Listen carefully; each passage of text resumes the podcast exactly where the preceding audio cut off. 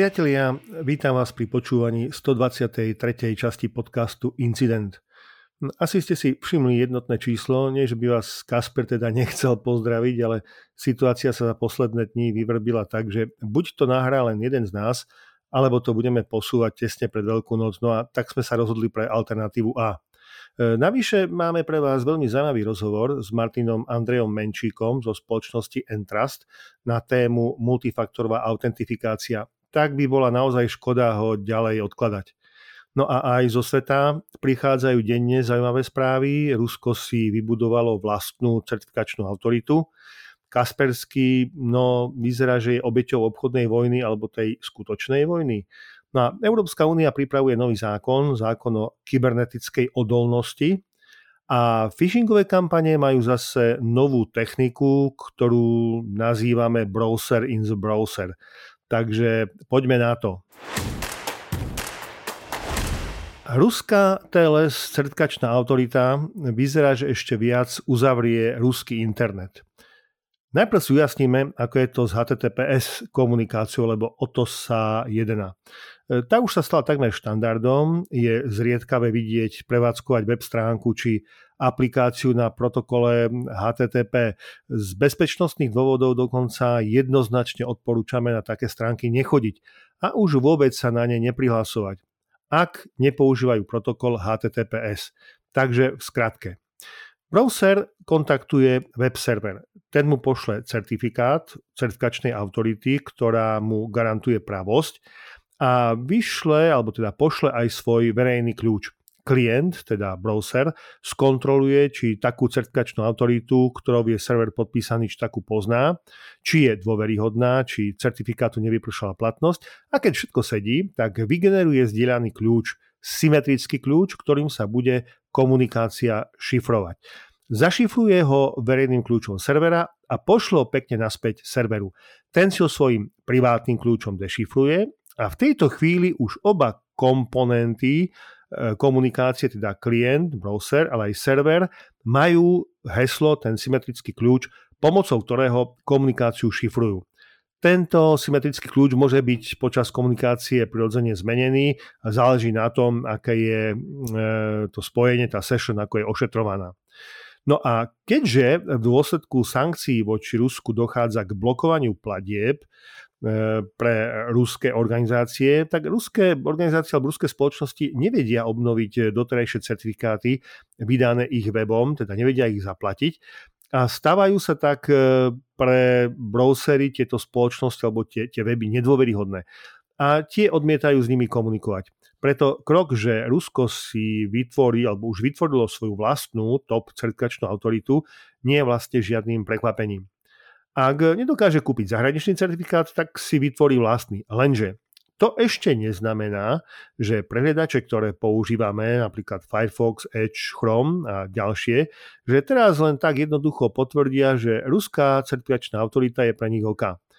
Všetky právnické osoby v Rusku môžu o certifikát požiadať na portáli verejnej služby GOSUSLUGY a bude im vydaný do 5 pracovných dní. Tu však problémy nekončia.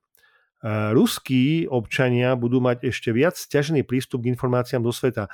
E, nie dosť, že nastúpila cenzúra Kremľa pre všetky spravodajské denníky a portály, ale navyše medzinárodní prevádzkovateľia pripojenia do internetu odchádzajú z krajiny a stiažujú tak zároveň prístup občanov k iným správam. Urychluje to prirodzene izoláciu ruského internetu a uzatvára sa tak do vlastnej propagandy.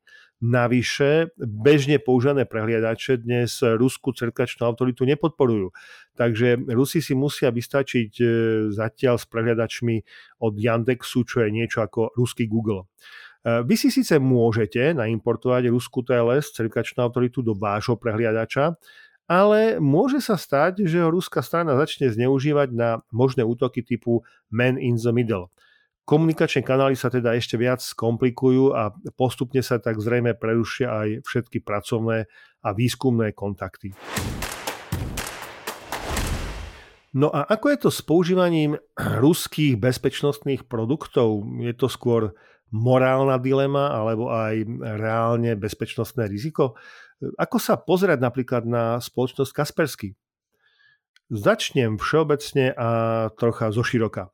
Pokiaľ ste používali ruský software alebo cloudové služby, tak to, že Rusko začalo bezprecedentnú vojnu, ešte z týchto produktov neurobilo z dňa na deň nebezpečný produkt.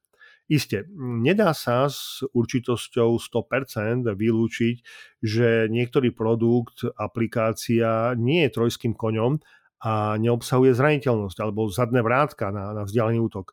Ale na druhej strane, tak ako sa objavujú problémy u každého softvéru, tak ani ten ruský nie je určite bez. No a tu sa dostávame k meritu veci. Podľa súčasnej ruskej legislatívy nie sú údaje o spoločnostiach a zákazníkoch chránené a Rusko má zákony o národnej bezpečnosti a kybernetickej bezpečnosti, ktoré poskytujú ruskej vláde právny základ na prinútenie technologických spoločností pôsobiacich v Rusku, aby spolupracovali s ruskými bezpečnostnými službami. Je preto otázne, ako rýchlo a akým spôsobom by boli plátané prípadné zraniteľnosti v týchto softvéroch a či by ich Rusko nechcelo využiť práve ako zadné vrátka. Navyše, ak ste pre svoj výskum, výrobu alebo ukladanie dát používali ruské služby, aj napríklad z dôvodu spolupráce s ruským partnerom, je možné, že dôjde k zablokovaniu dát a vy sa k tým dátam nedostanete. Ak sa teda na veci pozeráme čisto z morálneho pohľadu, tak je rozhodnutie jasné. Vaša spoločnosť by zaplatila ruskej spoločnosti, poskytujúcej bezpečnostný a technologický produkt, ktorá na oplátku platí dane v Rusku, čo priamo podporuje vládu a armádu, ktorá napáda Ukrajinu a má za následok straty na životoch. Z pohľadu praktického je to troška komplikovanejšie. Nie všetky technológie a riešenia sa totiž dajú okamžite vyhodiť a nahradiť. Je to určite otázka financií a času. Ale vzhľadom na to, že tento konflikt nevyzerá byť krátky, je potrebné sa na to pozerať práve z pohľadu servisu, dostupnosti bezpečnostných pečov a podpory pre takéto produkty, čo bude určite komplikované. Na záver ešte krátky rozbor alebo skôr príbeh spoločnosti Kaspersky. Tuto firmu v roku 1997 založil Rus Evgení Kaspersky, ale je ozaj veľmi ťažké dnes jednoznačne prehlásiť, že sa jedno o ruskú firmu. Pôsobí v 200 krajinách sveta a áno, má sídlo aj v Moskve a áno, je momentálne nasadzovaná ako top technológia na ochranu ruských vládnych webov. Na portáli pcmag.com, teda PC magazín, je rozsiahly článok, ktorý poukazuje na to, že zatiaľ nikto nenašiel čo i len náznak toho, že by kasperské produkty boli nefunkčné alebo mali nejaké zadné vrátka. Ono totiž v roku 2017 došlo k takému malému incidentu. Konzultant NSA skopíroval jeden dokument do svojho notebooku, ktorý bol chránený e, Kaspersky antivírom. Ako množstvo iných antivírových e, prostriedkov a riešení, aj tento posiela neznáme veci do cloudu. A tak do cloudu poslal aj tento citlivý dokument. No a mm, keď si výskumníci Kasperského týmu uvedomili, že čo dostali, tak tento dokument vymazali. No tu by mala príbeh v podstate aj končiť, pretože ani NSA, ani žiadna iná vládna agentúra Spojených štátov nepodnikla ďalšie právne kroky, pretože náhodné získanie tajného dokumentu nie je v rozpore so zákonom. Lenže od tohto momentu začal byť Kaspersky na americkom trhu postupne odčierňovaný a napriek neexistujúcim dôkazom, ktoré sa nepodarilo získať ani Google Zero Day týmu, bola vydaná operačná smernica zakazujúca e, používať Kaspersky federálnym agentúram. No a potom sa to už len zhoršovalo. Naozaj odporúčam prečítať si celý článok. Autor v ňom na konci smutne konštatuje, možno by Kaspersky mal zavrieť sídlo v Moskve, odísť odtiaľ, a takto ukázať, že na neho Moskva nemá vplyv, ale je ťažké zastaviť rozbehnutý vlak. Spoločnosť, ktorá stála pri rozboroch e, malvéru NotPeťa, spolupracovala s Hackerman, e, podporovala bezpečnostné konferencie vo svete a posledných 5 rokov e, dosahovala trvalo najlepšie skóre v antírových testoch, dnes napriek tomu, že stále neexistujú žiadne dôkazy o jej údajnej tajnej spolupráci s ruskými službami, tak dopláca na svoj ruský pôvod. Kaspersky má podľa PCMAC stále vysoké hodnotenie, ale dopláca na kritiku a odporúčania amerických vládnych agentúr, ktoré kopírujú aj niektoré zahraničné agentúry, ako je napríklad nemecká kybernetická agentúra. Ono platí, že keď sa rúbe les, tak padajú aj triesky. Incident vám v tejto chvíli nedokáže dať odporúčanie ani za, ani proti Kasperskému. Budúcnosť ukáže, ale boli by sme naozaj smutní z toho, ak by firma Kaspersky doslova doplatila na svoj pôvod. Tretia správa hovorí o digitálnej stratégii Európy. V tom kriku okolo rôznych útokov a zraniteľností trocha zanikla informácia o príprave nového zákona Európskej únie v oblasti kybernetickej bezpečnosti. Takzvaný European Cyber Resilience Act, alebo aj zákon o kybernetickej odolnosti. Zákon prvýkrát predstavila Ursula von der Leyen vo svojom prejave o stave Európskej únie v septembri 2021 a cieľom je zaviesť spoločné európske pravidlá kybernetickej bezpečnosti pre digitálne produkty a súvisiace služby. V tejto chvíli je až do 25. mája 2022 otvorená tzv. verejná výzva na predkladanie podkladov na účely posúdenia vplyvu alebo ináč povedané na verejnú konzultáciu súvisiacich problémov a návrhy na ich možné riešenie. Tento nový akt, e, zákon, má riešiť životný cyklus digitálnych produktov a služieb a sľubuje sa od toho eliminácia útokov typu dodávateľský reťazec, teda supply chain, skrátenie času na odhalenie sofistikovaného útoku na rádovo dní, možno až hodiny, dnes sa to ráta na 190 dní, takisto na zvyšovanie kolektívnej odolnosti Európskej únie voči kybernetickým útokom. A Európska únia by v podstate teoreticky mohla aj určovať metodiku vývoja bezpečných digitálnych produktov a služieb. Všetky podklady, výsledky verejnej konzultácie sa majú po ukončení zadávania podkladov prehodnotiť a legislatívny rámec sa očakáva v druhej polovici tohto roka, teda roka 2022. Pokiaľ ste si mysleli, že sa nedáte phishingom len tak oklamať, tak prichádza nová technika, ktorá si hovorí browser in the browser. Najčastejší argument, ako sa nenechať nachytať, keď sa niekde prihlasujete, je, že určite to musí byť HTTPS protokol v komunikácii, musí tam byť ten žltý zámok, ktorý hovorí, že komunikácia pobeží šifrovanie a v priestore, kde je napísané URL, si treba všímať, či tam nie je podhodené nejaké nevhodné písmenko, napríklad pri Google, či tam namiesto malého O nie je nula ale veď to by ste si určite všimli. E, dostať e, sa na web stránku, ktorá je napadnutá, nie je až taký problém. Mnohé stránky však pri prihlasovaní sa používajú tzv. OAuth protokol a ten funguje v princípe následovne. E, prichádzate na stránku alebo na portál, na ktorý sa chcete prihlásiť a tá vám dáva dve možnosti, alebo tá viacero možností, ale dve určite. Buď sa zaregistrujete na tom portáli, teda vytvoríte si svoju registráciu, e, kde sa prihlásite svojim menom a heslom, alebo využijete, že máte prihlásenie napríklad na Facebook, na Google či na Apple účet. Eh, ak máte Facebook, Google alebo Apple účet, tak si môžete niektorý z nich vybrať. Otvorí sa vám prihlasovacie okno na konkrétnu vybranú službu, napríklad na Google. Zadáte prihlasovacie údaje do služby Google. Google vygeneruje token, ktorý pošle tomu pôvodnému portálu. No, ten token znamená, že ste sa overili voči Google a teda máte právo prístupu aj do služby, ktorú ponúka pôvodný portál.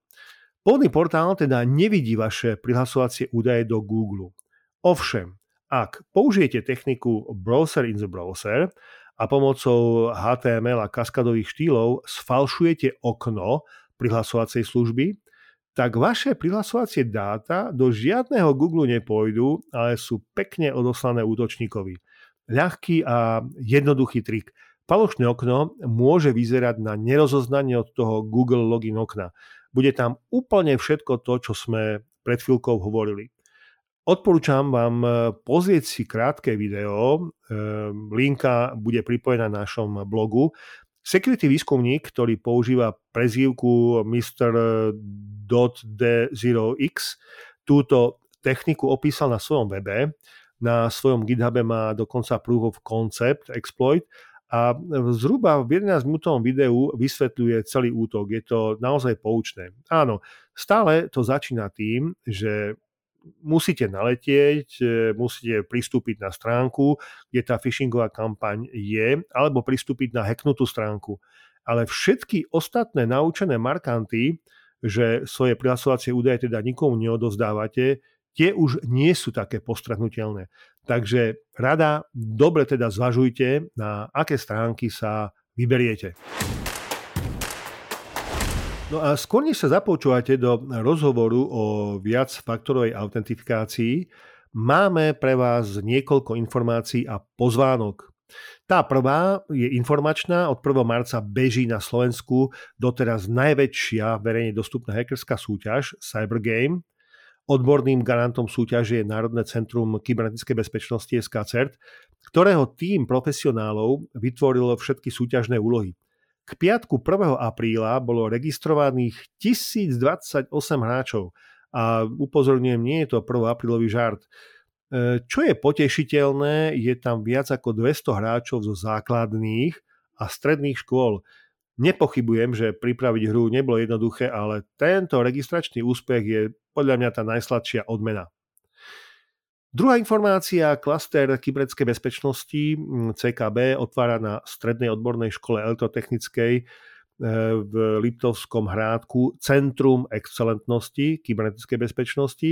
E, má to teda vznešený názov, ale jedná sa hlavne o umožnenie študentom zoznámiť sa s technológiami, ktoré sa používajú v Security Operation centrách aj na monitoring bezpečnosti kritickej infraštruktúry štátu.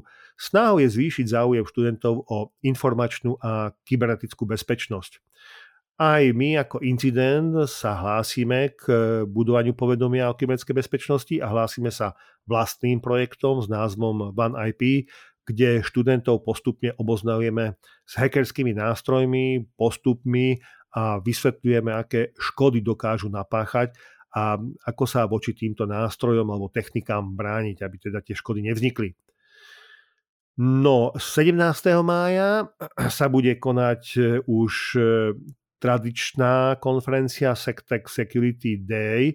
Tentokrát sa ale bude konať netradične. Budú tri tematické okrúhle stoly, ktoré budú rozoberať tému kybernetickej bezpečnosti zo súčasného pohľadu a budú ich rozoberať prevádzkovateľia základnej služby, štátne orgány a etickí hekery. No a posledná pozvánka 25. a 26. mája sa bude konať v Prahe obľúbená bezpečnostná konferencia Qubit 2022. Ehm, pozrite si, program je naozaj nadúpaný, nadúpaný. Na našom blogu k tomuto podcastu nájdete linku na prihlásenie sa a tiež e, kľúčové slovo voucher, ktoré vám môže ušetriť pár eur na vstupnom. Takže nezabudnite sa pozrieť na náš blog, nezabudnite voucher pri prihlasovaní sa použiť. Incident e, bude pri týchto eventoch a z nich vám prinesieme určite aj zaujímavé podrobnosti. No, takže toto je zo správ zatiaľ všetko.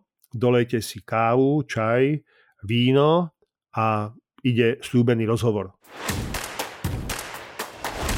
Priatelia, e, možno poznáte, alebo aspoň ste možno počuli o portáli haveibeenpound.com. Je to portál chlapíka, ktorý sa volá Troy a tento portál eviduje, koľko prihlasovacích údajov uniklo pri rôznych únikoch, útokoch a podobne.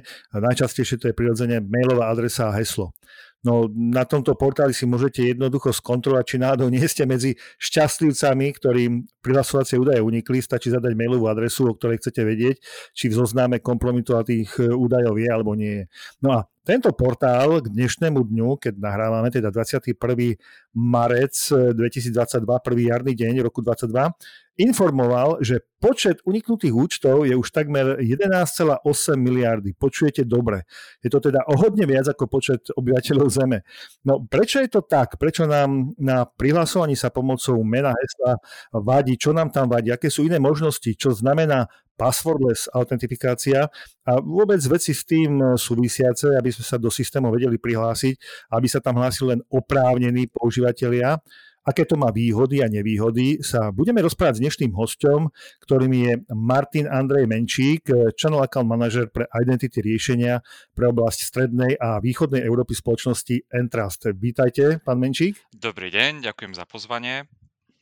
Skôr Martin alebo skôr Andrej? Skôr Andrej. Dobre.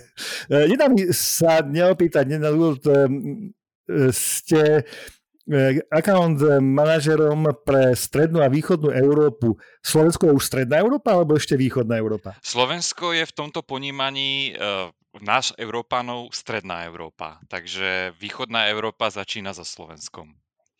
Mhm, jasne. Dá sa tam teda ešte obchodovať v tejto situácii momentálne? Uh, my aktuálne neobchodujeme už tam ďalej, ale ako kontrakty so zákazníkmi, ktoré, alebo teda s partnermi, ktoré máme, tak tie samozrejme ako nie sú rozviazané, ale aktuálne obchodovanie je zakázané, pretože vlastne Rusko je na embargovom zozname krajín, takže mm. ako my ako americká firma s nimi spolupracovať nemôžeme. Takže vlastne všetky obchody boli zo dňa na deň ukončené a uzavreté.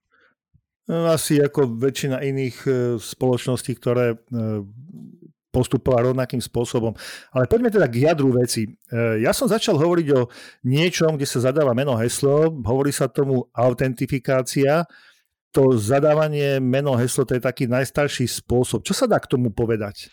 Je to dostatočné, nie je dostatočné? Ako túto autentifikáciu asi ne asi, ale určite pozná úplne každý. E, dostatočné to v dnešnej dobe nie je a ono to dostatočné nikdy ani nebolo.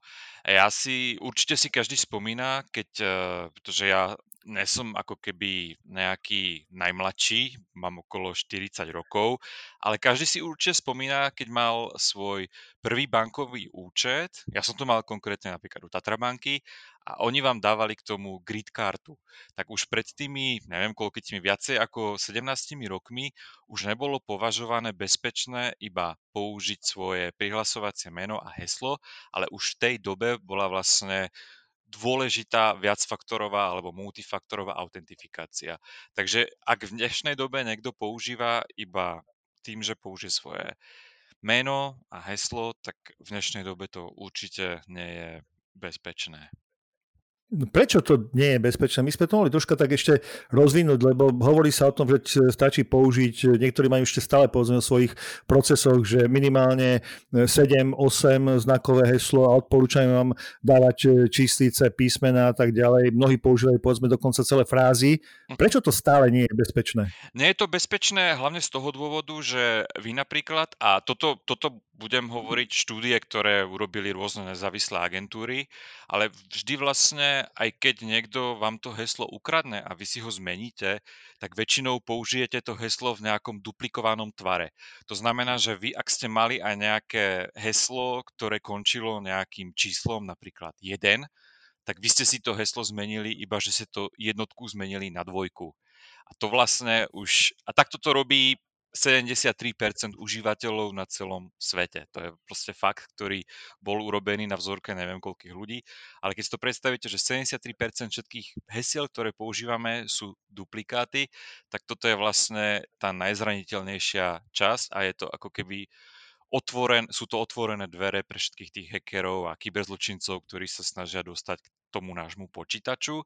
A ešte k tomu by som povedal, že 80% všetkých tých eh, únikov dát alebo všetkých tých bezpečnostných bríčov je zapričenené práve heslom. To znamená, že firmy alebo či už sú to inštitúcie privátne, alebo či sú to nejaké public inštitúcie, alebo domáce účty, tak vlastne 85% tých vlastne vniknutí a uniknutí dát je spôsobené vždycky heslom, pretože to heslo je vlastne, i keď si väčšina ľudí myslí, že je ako keby silné, tak ono silné môže byť, ale vlastne tých phishingových útokov v dnešnej dobe je tak strašne veľa, že veľakrát sa stane, že a to nemusí byť, že vy nevedomky na niečo kliknete.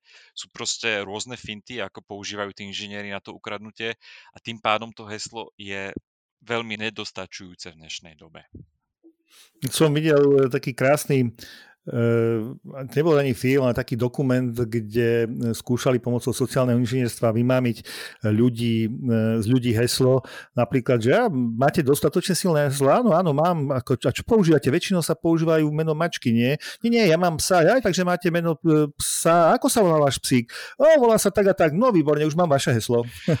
Áno, áno, on, on, oni sú ako, oni sú rôzne metódy, to, to už nie je ako pretože každý si predstavuje, teda nie každý, ale dajme tomu, že väčšina ľudí si predstavuje, že hacker je niekto, kto sedí doma zatvorený niekde v pivnici a snaží sa hacknúť alebo dostať sa k vašim datám, ale to tak nie. Proste v dnešnej dobe tí hackery to sú normálne ako keby, ja nechcem povedať, že to je korporácia, ale je to normálna firma, ktorou úlohou nie je nič iné, len dostať sa k datám iných firiem. Takže je to už také, ono sa nám to môže zdať, že, že to sú len nejaké ako katastrofické scenáre z nejakých amerických filmov, že takéto firmy, ktoré sa snažia iba dostať k tým datám alebo preniknúť do tej siete firemnej nejakej, že to je vymyslené, ale je to skutočná realita. Takže, takže tak, ako som už povedal viackrát, ako to heslo v dnešnej dobe nestačí, pretože to nebezpečenstvo a to nemusí byť ako, že vás niekto osloví e-mailom. To môže byť, že vám niekto napíše cez Instagram, ktorý všetci aj tak používajú v práci, aj keď ho používať nemajú, alebo napríklad Facebook.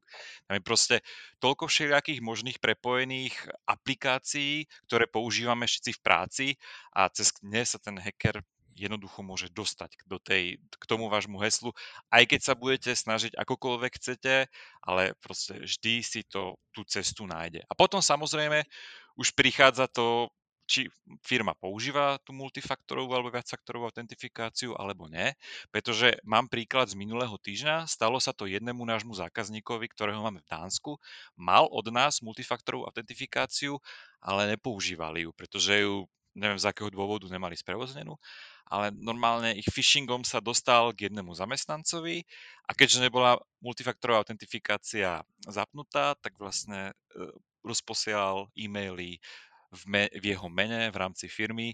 No a potom už keď, mm-hmm. potom už keď na to došli, tak uh, už samozrejme bolo, ne, nechcem povedať, že bolo neskoro, ako nedošlo k nejakému úniku dát, ale neboli ďaleko od toho, aby k tomu prišlo. No a potom vlastne sa obratili na nás a že prečo sa to stalo a vlastne naši inžinieri došli na to, že oni ju vlastne ani nemali aktivovanú. Takže, takže je to tu, vidíte, sú aj zákazníci, ktorí to používajú, aj tak si to neaktivujú, pretože tie firmy sa stále spoliehajú na to vlastne, že ono sa nám to aj tak nestane, že naši, zákazníci, naši pardon, zamestnanci sú vyškolení, ale, ale takto ne. A môžem to povedať aj z vlastnej skúsenosti. Veľakrát sa mi stane, že proste často používam Instagram a veľakrát sa mi stane, že aj ja naletím nejakému niekomu, kto sa snaží, pretože v dnešnej dobe to funguje tak, že ja si myslím, že si s niekým píšem a píšem si úplne s niekým iným, pretože ten jeho account niekto hackol. A, mm-hmm. a stalo sa mi v poslednej dobe dosť častokrát vlastne, že som si musel kompletne meniť heslo na Instagrame pretože vlastne oni sa aj tak vám dokážu dostať potom do toho vášho účtu. Keď kliknete na niečo, čo si myslíte, že je vierohodné a sám potom si sebe si hovorím, bože môj, ako som také niečo mohol dopustiť, sám propagujem, aké to je nebezpečné a sám som to urobil. Takže, takže fakt môžete byť ako obozretní, ako chcete, ale proste človek, oni, oni vedia, kedy, v akom momente majú na vás ísť. Neviem, ako to robia, sociálne inžinierstvo funguje vo veľkom, ale skutočne je to také, že aj keď si človek myslí, dáva si pozor, vždycky sa proste niekedy nájde, keď máte tú slabú chvíľku a môžete dojsť, ja nehovorím, že dojdete o všetko, ale dojdete o to súkromie a to je to, čo mm. každý sa bojí. Čo, čo sa týka nás a firmy, vo firmách tu ide vlastne o tie data, čo sa všetky skrývajú, čo máme všetky nahromaždené o zákazníkoch a všetko možné okolo toho Presne tak. No, zobral som si z toho e, jedno základné ponaučenie, ktoré ste povedali. Nestačí si riešenie kúpiť, treba ho aj implementovať. Áno, samozrejme. Jasne. Tak teda poďme na, to, na, na tie ďalšie faktory. Myslím si, keď povieme multifaktorová autentifikácia, vy ste jedno už e, naznačili e, jasne pomocou grid kariet ale najčastejšie si ľudia predstavia, že je to otlačok prsta, alebo povedzme, ja neviem, e, sietnica a tak ďalej, biometrika. Čo človeka napadne ako prvé? Áno, táto biometrika je v dnešnej dobe dosť ako keby rozšírená a bolo to ako keby hlavne vďaka smartfónom, ktoré túto biometriu používali, či už to boli iPhony alebo nejaká iná značka.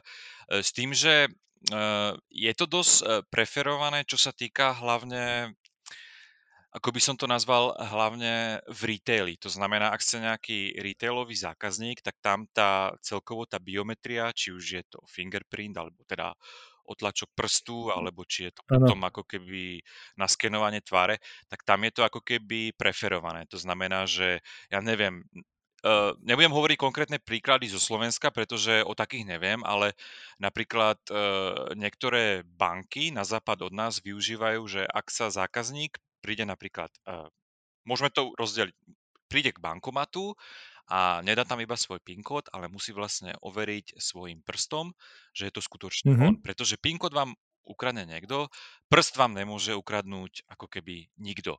A je to vlastne, tie biometrické čítačky prstov sú v dnešnej dobe urobené tak, že dokáže vlastne rozpoznať, že ten prst je živý. Takže vlastne aj keby vám ho niekto odsekol, to. To som chcel presne povedať, áno, že, že tu sú predsa len možnosti, keď to bol väčší účet, tak dobre, to odseknutie prsta, to ideme možno až takej filmovej, ale dajú sa zobrať otlačky prstov, dá sa na fóliu napríklad ten otlačok nasnímať. Nakoľko je potom takéto riešenie otlačka prstov, teda keď sme už načali uh, tento typ multifaktorovej autentifikácie, nakoľko je potom taký otlačok prsta čitateľný? Oni sú, oni sú vlastne, ako toto je triž, trošku mimo tému, ale vlastne oni sú také ako keby tri technológie tých biometrických čítačiek prstov. Jedna je taká, že vlastne vám uro, i, urobí iba fotku a porovná to vlastne ako keby s tou databázou tých tých otlačkov, ktoré sú v databáze. Mm-hmm. Druhá je potom taká vlastne, že vám to vlastne ako keby nejakými senzormi presne ako keby čítať tie, ja neviem, ako sa to volá, to, čo máte na prste, tie, tie žilky alebo také tie vritia. Takže to, áno, áno. to vlastne zoskenuje a, a nejakým tým senzorom, ktorý tam je, aj ohodnotí, dokáže to vyhodnotiť, či to je živé, takže na základe toho. A tretia možnosť je vlastne, že to ide až pod cievy, ako do ciev.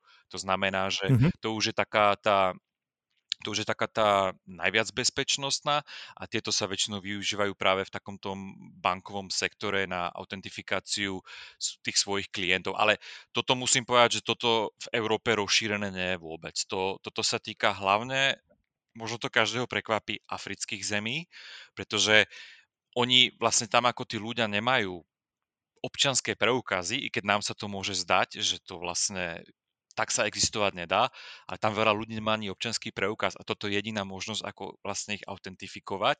Takže dosť často je to využívané v Afrike a dosť často je to využívané potom e, v Severnej a možno ešte viacej vlastne v Južnej Amerike. Takže toto sú také tie možnosti, čo sa týka tých biometrických čítačiek prstov. Potom teraz už vlastne s tým, ako tým opäť prišiel Apple, tak vlastne už tá face recognition prichádza ako keby do popredia. Trošku ju zastavilo vlastne to, že sme museli nosiť rúška, ale to vlastne už je aj software na to, ktorý to dokáže rozpoznať, aj keď ste s rúškom. A to by som chcel ešte povedať, že ani toto nemôžete obísť, pretože tie softvery, ktoré jednotlivé firmy vyvíjajú, dokážu rozpoznať, či to je nejaká fotka, ktorú dáte pred seba, alebo či ste mm-hmm. to skutočne vy. Takže sú aj, sú, toto je, vlastne tá biometria je taká, povedal by som, ako keby, hm, nechcem povedať najpohodlnejšia, ale je to pre toho užívateľa najpohodlnejšie, pretože nemusí nič zadávať, nič ťukať, vlastne buď priloží prst, alebo to zoskenuje jeho tvár. Takže toto je tá biometria. Potom eh, dosť často sa používa aj autentifikácia v rámci vás, vášho telefónu, to používa aj veľa bankových domov, vlastne, že potvrdíte, že ste to skutočne vy, tak takto to vlastne aj ak sa napríklad v práci zalogujete do počítača, tak vlastne môžete použiť heslo a ďalšia autentifikácia, ďalší autentifikátor bude vlastne, že vám príde vygenerované buď ako keby nejaký kód, ktorý prepíšete, alebo čisto iba v tej aplikácie potvrdíte, áno, som to ja a prihlási vás to potom do toho počítača. To je tiež také, je to dosť bezpečné, pretože pravdepodobnosť, že vám niekto ukradne aj heslo a aj telefón, tak tam už to ako keby trošku klesá, pretože to je, to je veľmi nízka pravdepodobnosť. A čo sa týka korporátnych firiem, tak tam e, je najviac ako keby toto preferované riešenie s tými smartfónmi a nejakými tými bezpečnostnými aplikáciami, ktoré sú, pretože v dnešnej dobe má každý smartfón, či už je to súkromný alebo služobný. A pre tie firmy samotné je toto aj jedno z najlacnejších riešení, pretože väčšina firiem, ak si u nich kúpite multifaktorovú autentifikáciu, tak k tomu dodáva aj, aj aplikáciu, ktorá vlastne slúži na tú, na tú autentifikáciu toho užívateľa. Takže toto je mm-hmm. jedno z takých, eh, by som povedal, najlacnejších a aktuálne najviac rozšírenejších eh, autentifikačných riešení, čo sa týka, ale teraz už naozaj celého sveta. Toto sa už týka aj, dajme tomu Slovenska, máme zo pár zákazníkov, ktorí naozaj už používajú vlastne používajú aj ako viacfaktorovú, to znamená, že použijú aj svoje heslo a potom ešte potvrdia, že sú to skutočne oni, alebo už čisto vypustili heslo a používajú iba vlastne túto aplikáciu. Potom je ešte možnosť je používať namiesto telefónu ako nejaký, nejaký ten token, ako napríklad Fidoky, vlastne to USB zariadenie, ktoré funguje na autentifikáciu. A v poslednej dobe je e, dosť také, ako keby už to ide ale aj k nám z toho západu. Vlastne taká tá autentifikácia, ktorá funguje na báze ja neviem, ako sa to povie presne po slovensky, proximity. To znamená, že váš telefón slúži ako keby e, certifikované zariadenie a vy keď sa približíte k tomu svojmu počítaču, tak on sa mhm. automaticky mm-hmm. zapne a vy nemusíte vlastne robiť nič. A hneď keď sa, funguje to na princípe Bluetoothu, takže vy sa priblížite, on sa zapne a vy hneď ako sa vzdialite, tak on sa automaticky potom aj ako keby odhlási. Nevypne, prihlasí a mhm. odhlási, tak. Takže toto mm-hmm. sú také tie, ono tých, tých metód tej autentifikácie je, je strašne veľa. Ono, tak ako ste zmienili aj tie grid karty, ono veľa firiem, si, veľa ľudí, ako ja si napríklad myslím, že grid karta ako je už, dajme tomu, zastaraná, že to nikto nepoužíva, ale sú veľké inštitúcie, sú to napríklad poisťovne, ktoré majú stovky alebo tisícky klientov, ktorí sa do tých portálov prihlasujú raz alebo dvakrát za rok. A, ale musia splňať vlastne to nariadenie Európskej únie, aby bola dodržaná tá dvojfaktorová alebo viacfaktorová autentifikácia. Ale pre takú inštitúciu, keby, ja neviem, máte 10 tisíc klientov a pre nich by bolo ako finančne náročné každému zohnať taký ten token, to zariadenie na mm-hmm. autentifikáciu a potom vlastne by to museli ešte aj spravovať. To znamená, niekomu by ten token nešiel, tak by musel prísť na pobočku alebo neviem ako to riešiť. Takže táto grid karta je úplne najlacnejšie riešenie pre takúto inštitúciu, do ktorej vlastne do toho ich portálu sa niekto prihlási raz alebo párkrát za rok. Iné to je samozrejme, keď to sa prihlasujete každý deň alebo viackrát za mesiac. Tam tá grid karta už môže byť nepohodlná. Ale skutočne, ak máte nejaký portál, kde sa prihlasíte raz za rok, tak tá grid karta je úplne jednoduchá. A máme na západe veľa zákazníkov, ktorí toto využívajú, toto riešenie, pretože tú firmu to vlastne nestojí skoro vôbec nič. Ja by som sa ešte možno vrátil k takému veľmi bežnému rozšírenému e, spôsobu druhého faktoru, alebo teda ďalšieho faktoru pre autentifikácia, to je sms. Tá už začína tak troška skôr e, možno ustúpať. Čo na to poviete? Uh, SMS-ky, ako oni ustupujú, ale ustupujú uh, ne preto, že by neboli bezpečné, ale ustupujú z toho dôvodu, že je to už drahé na, na dnešnú dobu, hlavne preto, že sú riešenia, ktoré vlastne dokážu tie firmy ponúknuť ako keby zadarmo v porovnaní s tou SMS-kou. Uh, uh, naša firma má jedno riešenie, ktoré bolo vlastne ako keby bazíruje na tom, ono sa tak aj kedysi volalo SMS passcode, že fungovalo na tom, že vlastne zákazník ako keby dostane SMS-ku a, a použije ju ako autentifikátor, ale je ako veľa firiem aj v strednej, aj v východnej Európe, dokonca aj v Nemecku máme veľa zákazníkov, ktorí túto formu ešte stále používajú. A napríklad uh, keď sme mohli ešte obchodovať s Ruskom, aj tam som mal zo pár zákazníkov a tam to čisto fungovalo iba formou tej SMS-ky. Takže mm-hmm. je, to, je to stále považované ako bezpečné, ale v bankovníctve už to nie je považované ako keby to najbezpečnejšie. To už, to už mhm. vlastne nie, nie, to som povedal zle. V bankovníctve už ako druhé faktorové nestačí iba SMS-ka.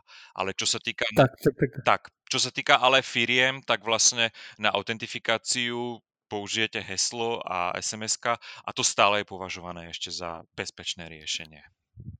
Tu len musím pripomenúť, že určite netreba zabudnúť, aby notifikácie e, neboli vysvietené na vašom telefóne, priatelia, ktorí nás počúvate, lebo potom sa môže stať, že síce e, dostanete druhý faktor notifikáciu SMS-kou, ale tá je hneď viditeľná aj pri zamknutom telefóne, takže pozor na to, hej, toto si ustražte.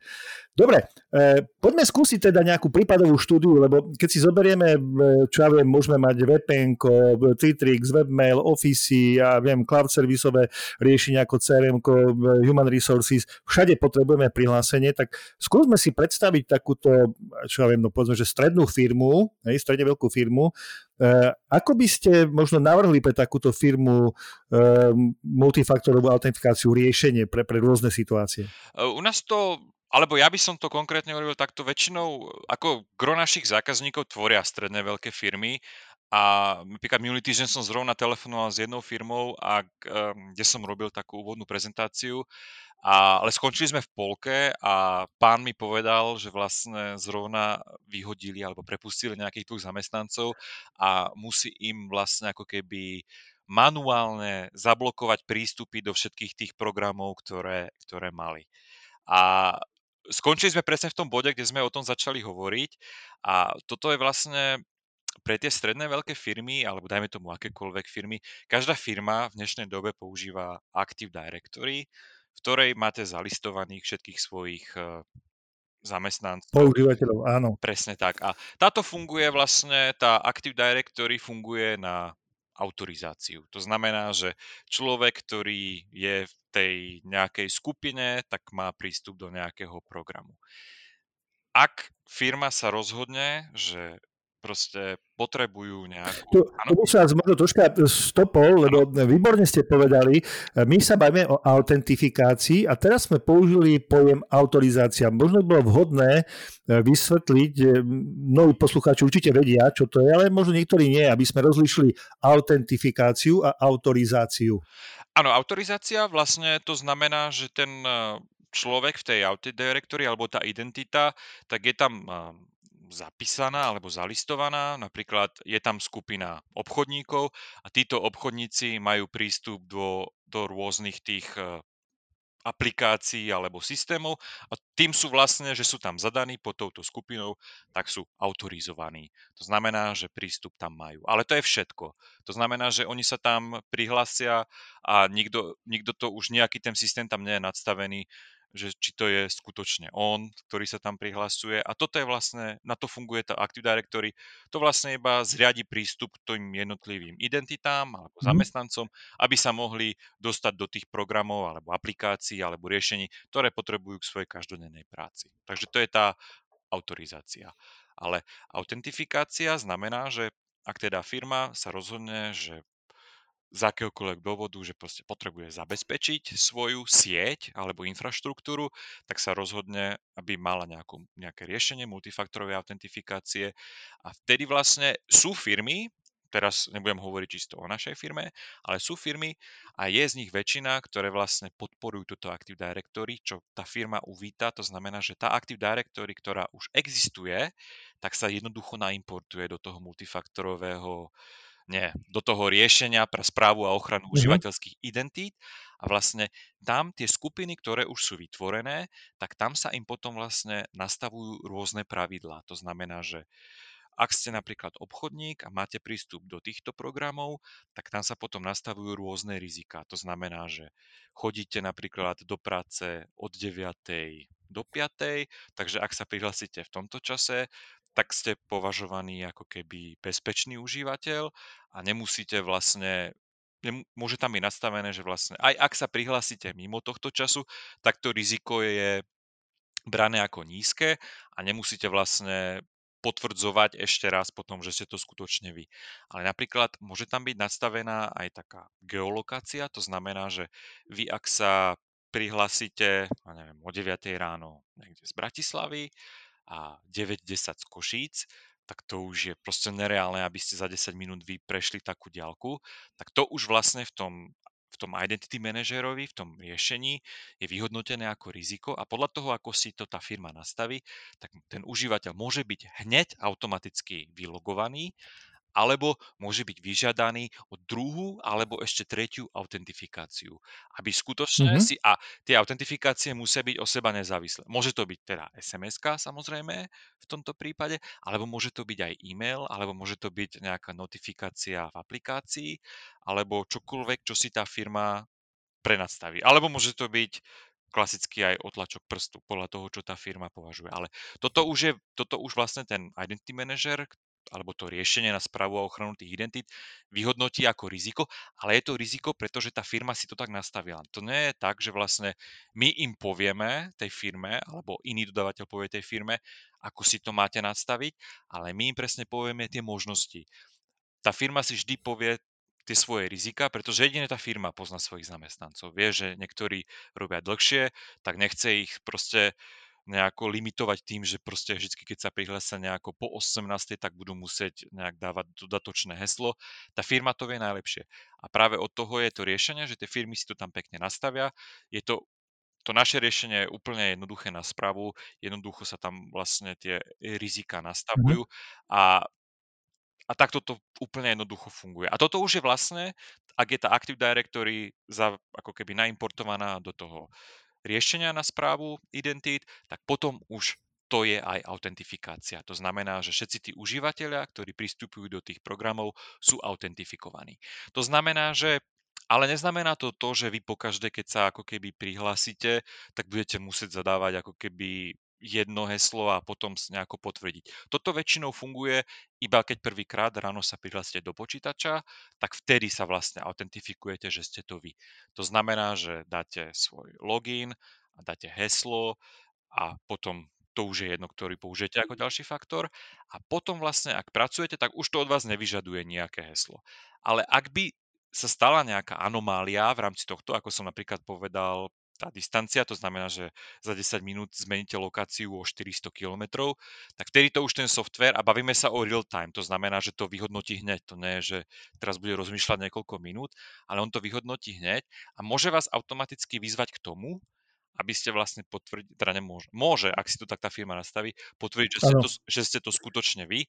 A ak to nepotvrdí ten užívateľ, tak sa to automaticky vyloguje, pretože ako samozrejme môže to byť, že nestihnete to potvrdiť, ale vo väčšine prípadov to už znamená, že sa vás niekto snaží ako keby hacknúť ten váš účet. Takže, takže toto je vlastne tá autorizácia to je Active Directory a Active Directory, ak je implementovaná potom do toho Identity Managera, tak to už potom je tá samotná autentifikácia.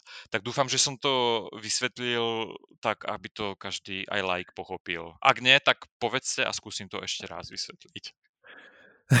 Alebo odporúčam skúsiť to vypočuť ešte raz, celú túto pasáž, lebo myslím, že to je celkom dobre vysvetlené toto.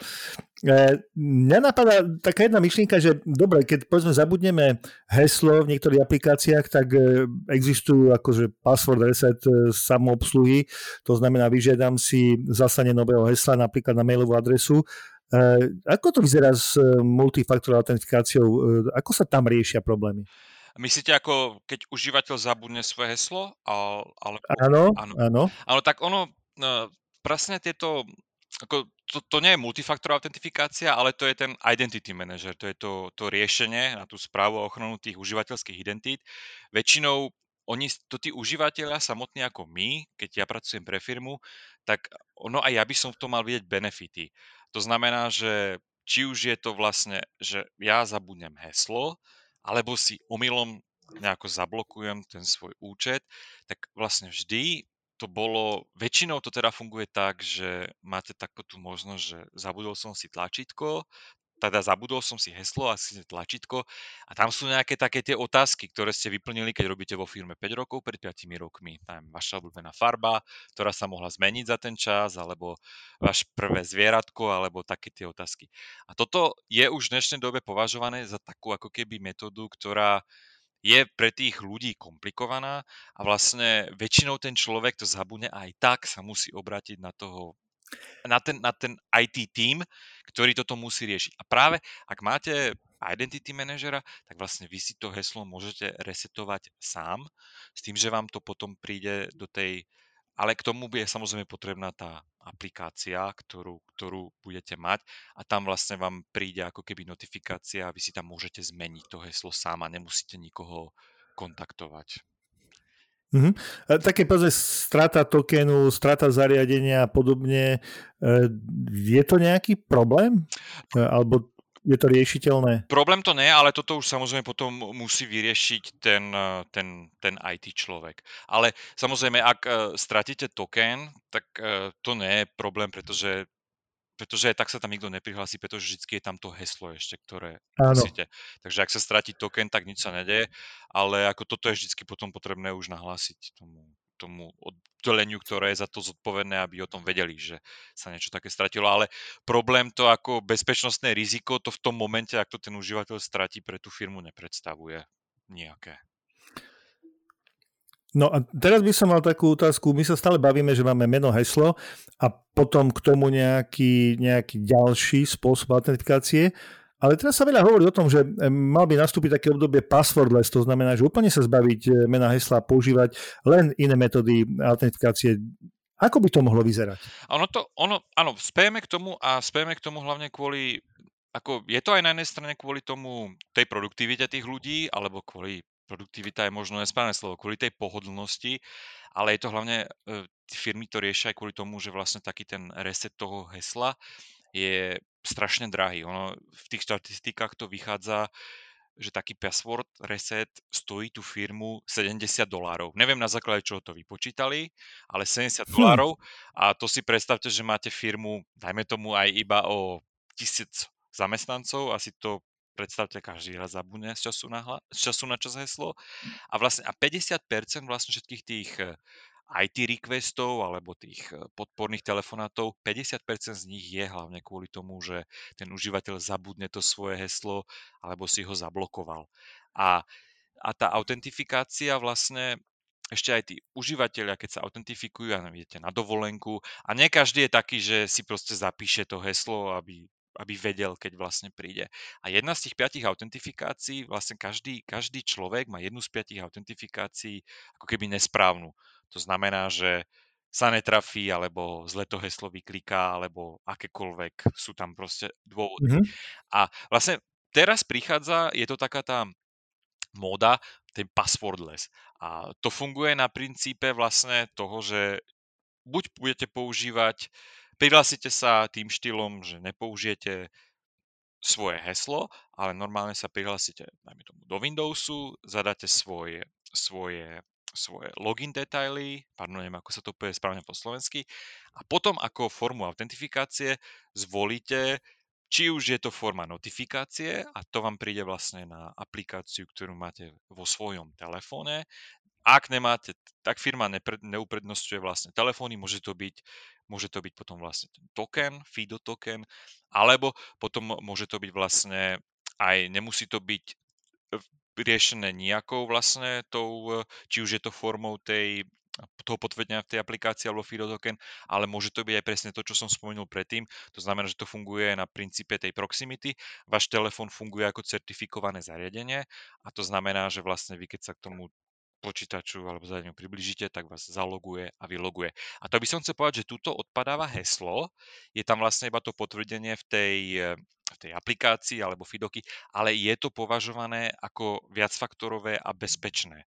To znamená, pretože, mm-hmm. pretože ako je dosť pravdepodobné, že niekto kto vám ukradne telefón, sa do neho dostane a príde k vám do práce alebo k vám domov a otvorí si počítač a zada tam vaše údaje a bude mať pri sebe ten telefón a takže toto je považované ako keby ako viacfaktorová, aj keď to nie je viacfaktorová, ale je to ako keby viacfaktorová autentifikácia. Mm-hmm. Pretože tomu vlastne predchádzalo na inštalovanie tej aplikácie, ktorá je spojená s tým vašim zariadením, s tým telefónom a to už je vlastne ako považovaný jeden ten faktor z tej viacfaktorovej autentifikácie. Takže funguje to tak, že v dnešnej dobe najviac používaná je for, auto, autentifikácia bez hesla formou vlastne tvojho svojho mobilného telefónu, na ktorom máte nainštalovanú aplikáciu a tá aplikácia podporuje vlastne potom tie oznámenia, takže prídete do práce, otvoríte počítač, vyberiete formu autentifikácie, či už je to one-time passwordom, alebo či už je to potom iba akceptovaním tej notifikácie a príde vám notifikácia, dáte na telefóne OK a ste prihlásení. Takto to napríklad používame aj my, že ja už nezadávam nejaké heslo, ale vlastne iba na aplikácii potvrdzujem, že som to ja, alebo že to, ne, alebo že to mm-hmm. nie som ja. A musím teda povedať, že naša firma a myslím si, že aj ako väčšina firiem eh, vo svete bola ako keby pod palbou všetkých možných útokov a pred pár týždňami sa mi stalo, že vlastne mi došla notifikácia, bolo to večer, keď už normálne nepracujem, či som, to, či som sa skutočne prihlásil ja a tak už to už, a potom na druhý deň vlastne, keď som sa prihlásil do práce, tak to bolo vlastne rozposlané na všetkých zamestnancov, že sa pokúšal niekto vlastne ako keby dostať do našej databáze. Takže, takže funguje to. Mm-hmm. Ja e, sa priznám, keď sme to teraz rozoberali, použitie vlastne autentikácie pomocou e, mobilu, e, mi to prišlo na jednej strane jednoduché, na druhej strane tam vidím veľmi veľa rizik, pretože telefón musí byť nabitý, aplikácia musí byť funkčná. Je, dá sa nejak ešte vymyslieť niečo iné ešte? Tak niečo iné je taký ten token, ja neviem, ako sa to povie správne po slovensky, takéto malé USB zariadenie, ktoré máte so sebou a vlastne to použijete namiesto toho, aby ste, aby ste namiesto toho hesla a Iná metóda ma teraz úplne povedané nenapadá. Ako, toto sú tie mm-hmm. najbez, ako najbezne, najbežnejšie, je to ten token, telefón.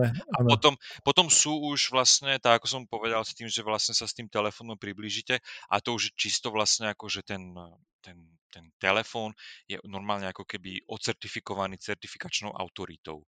Takže, mm-hmm. takže ale myslím si, že ako telefón máme nabitý skoro stále a samozrejme, že vždy, keď, čo viem, keby sa stalo, že to teda, že sa niečo stane s telefónom, nefunguje aplikácia, tak vždy je tam to heslo, no, a ktoré vlastne tam mhm. vždy aj bude to heslo v pozadí ešte stále fungovať, len už ho nepoužívame a tým pádom sa k nemu nemá ten hacker ako dostať.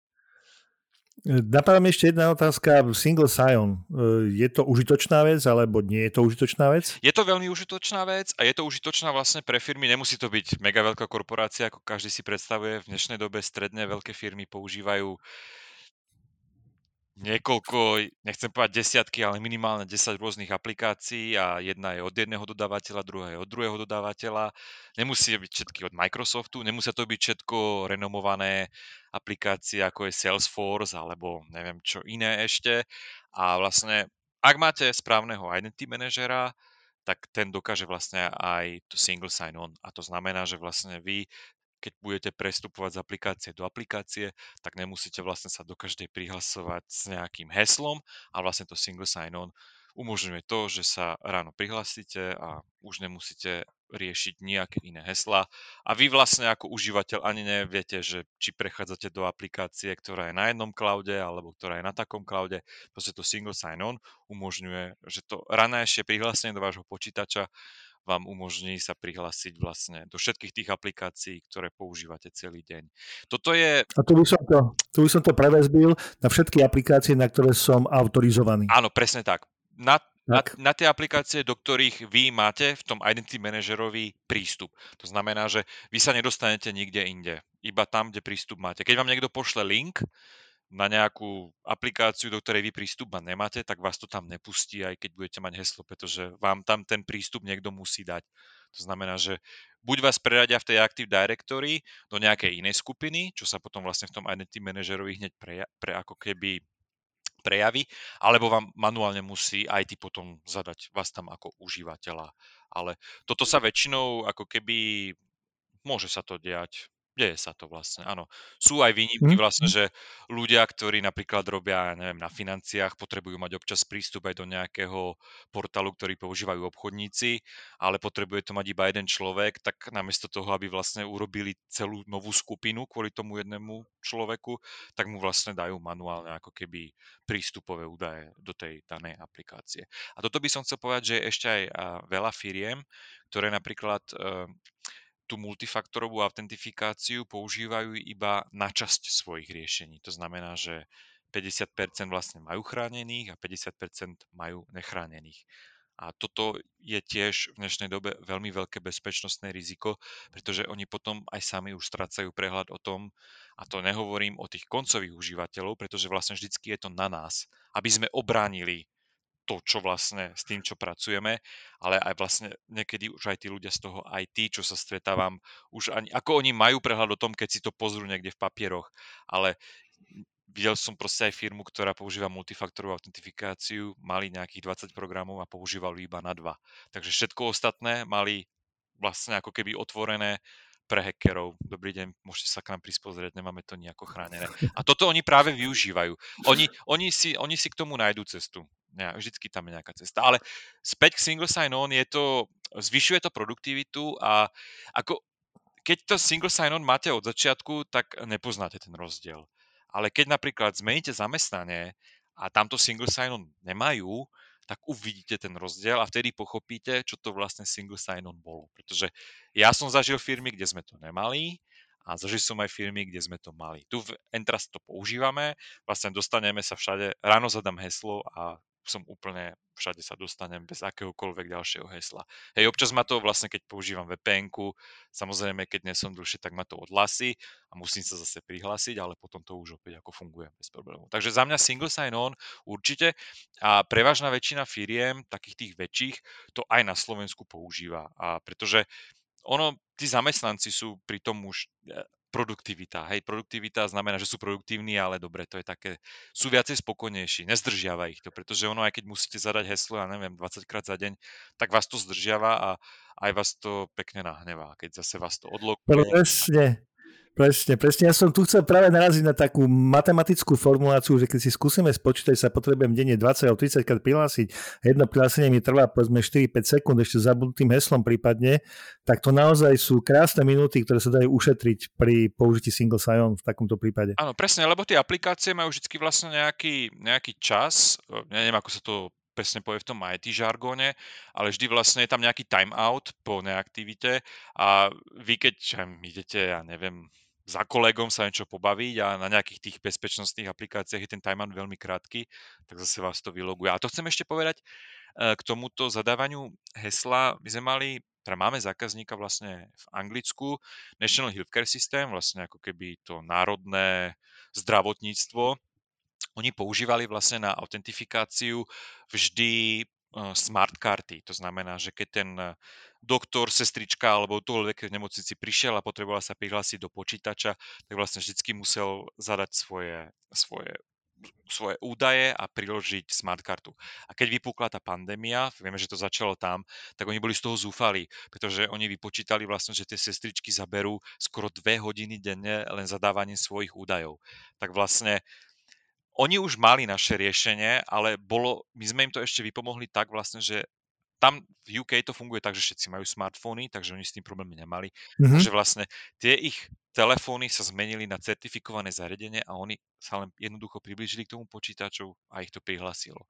A to im dalo tie dve hodiny, ktoré sa mohli venovať či už pacientom, alebo mohli mohli proste ísť na tú svoju obeňajšiu prestávku. A k tomu to bolo v Anglicku, ak by to niekoho zaujímalo, tak môžem mu poslať, k tomu sú aj vytvorené všelijaké štúdie, vlastne ako im to uľahčilo život.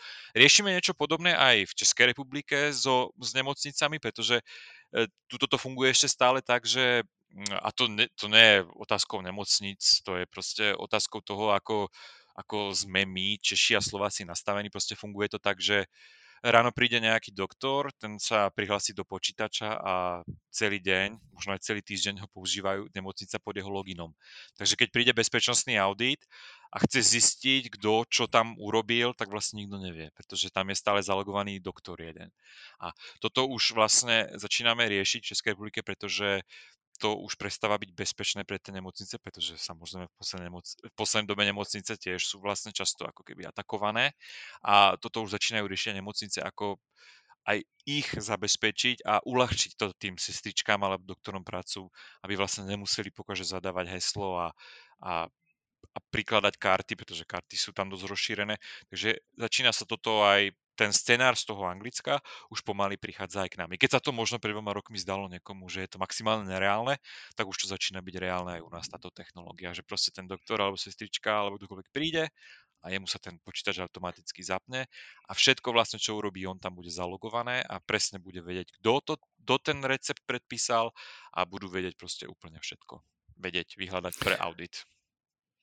Toto vám potvrdzujem, pretože tak e, ja mám skúsenosť vlastnú tak zhruba rok a pol, dva roky dozadu. Tiež v jednej nemocnici riešili sme, a nie že riešili, ale komunikovali sme práve tento problém.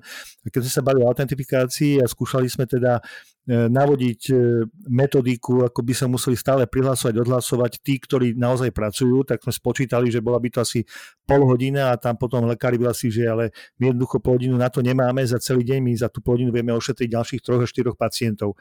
Takže potvrdzujem, že naozaj toto je dosť zásadný problém v nemocniciach a tu zrejme práve tá, ten, ten e, certifikovaný mobil alebo mobilné zariadenie môže pomôcť s tou autentifikáciou. Toto áno. To určite pomôže. E, ešte, aké by mohli byť predikcie vývoja? Vy ste už ste naznačili, že asi vás nenapadá nič, nejaké novšie otlačky prstov sme hovorili, grid karty, SMS-ky, e, verifikované mobilné zariadenie, geolokáciu sme spomenuli, rôzne certifikáty, USB kľúče, biometriku. Čo ešte by mohlo prísť do budúcna? Máte dobré otázky. Uh, ja, ja napríklad, a to to viem, že veľa firiem tlačí na tú biometriu, ale čo sa týka face recognition, to je vlastne niečo, čo je vlastne brané ako keby taká, taká budúcnosť uh, aktuálne, pretože ale ono nie je ako face recognition, je niečo iné, ako keď to máte na mobile, ako keď potrebujete sa dostať do mm-hmm. niečoho iného. A úprimne povedané, neviem už, čo iné aktuálne je na pláne. Napríklad um, v našej firme konkrétne Ventrast tá biometria nie je ako keby preferované riešenie. U nás sú to skôr také tie bezpečnostné te- tokeny, pretože biometria bola aj v rámci pandémie braná ako keby, teda bavíme sa teraz o otlačkoch prstov, braná ako dosť veľké bezpečnostné riziko, pretože vlastne sa mhm, prenašalo, mm-hmm. ale to bol len taký ošial, to už, to už vlastne dávno je potlačené. Ale napríklad v Entrust konkrétne biometria nie je braná ako keby nejaká taká budúcnosť. U nás sa to rieši skôr tými bezpečnostnými tokenmi, alebo hlavne ako keby tou aplikáciou. To je taká ako keby ako taká budúcnosť. Nič iné ma aktuálne nenapadá. Ale ak by ste chceli vedieť, tak ja kľudno sa môžem popídiť, čo naši produktoví manažéri pripravujú a, a zistujú. Pretože my skutočne tých autentifikátorov máme veľa ale oni sú ako keby predpripravené. To znamená, že ak nejaká firma by prišla za nami a chcela by nejaký typ autentifikátora, tak my to máme nejako predpripravené, ale tie, čo som spomínal ja, už sa nechcem opakovať stále dokola, tak to sú také tie úplne najbežnejšie, ktoré sa používajú. Áno. Tak sa môžeme dohodnúť, že prípadne buď e, do krutku nejakú, e, najbližšie, možno o mesiac, o dva, alebo teda ak sa dopátrate niečo zaujímavé, e, veľmi radi to dáme do nášho bloku, alebo teda spomenieme, že okrem toho, čo sme v rozhovore všetko naspomínali, tak je tu pripravené niečo nové zaujímavé. Jasne, jasne. Ja to určite zistím. My teraz vlastne sme na, to asi nikoho nebude zaujímať, ale sme na konci fiskálneho roku, takže teraz, teraz sa vlastne ako keby uzatvára aj taká tá produktová roadmapa na budúci rok a vlastne v apríli alebo najskôr v máji nám ju ukážu produktoví manažery a tam uvidíme všetky vlastne novinky, čo sa týka tých riešení na správu a ochranu užívateľských identít. A keď tam niečo zaujímavé bude, čo, som, čo sme neprebrali spolu, tak určite vám dám vedieť a môžeme to nejako potom zverejniť spolu. Pán Menčík, ja vám veľmi pekne ďakujem za rozhovor. Myslím, že takto obsiahlo sme ešte veci okolo autentifikácie vysvetlené v našom podcaste Incident nemali. Veľmi pekne vám ďakujem. Ja vám veľmi pekne ďakujem za pozvanie a ak by ste mali nejaké otázky, či už vy alebo vaši poslucháči, ak som to správne nazval, tak, tak kľudno oni budú vedieť, ako sa majú na mňa obrátiť. To potom určite vy im dáte vedieť, ako to funguje u vás. E, určite budete v kontakte, určite budete na našom blogu. E, takže nebude problém e, pre našich poslucháčov, aby sa dopracovali ku kontaktu na vás a na informácie, ktoré im ešte viete potom poskytnúť. Veľmi pekne ďakujem. Priatelia, našim hostom bol Martin Andrej Menčík, channel account manager pre identity riešenia pre oblasť strednej a východnej Európy spoločnosti Entrust. Priatelia, sme na konci nášho 123. podcastu. Ďakujeme spoločnosti Entrust za podporu a spoluprácu. Ja verím, že rozhovor bol pre vás poučný, vysvetľujúci a celkovo pohodový. Ja som si ho naozaj užil. No a naďalej nám posielajte svoje námety na rozhovory, vaše bezpečnostné postrehy, ale aj skúsenosti na podcast zavináč incident.sk. Dnes sa s vami lúči Maťo a lúči sa aj Kasper, ktorý to celé nakoniec zostrihal a publikoval. Budúci týždeň sú veľkonočné sviatky, užite si jar a prírodu, tešíme sa na vás už vo dvojici po opici Eh, teda pardon, vo dvojici po Veľkej noci. Tak, do počutia priatelia.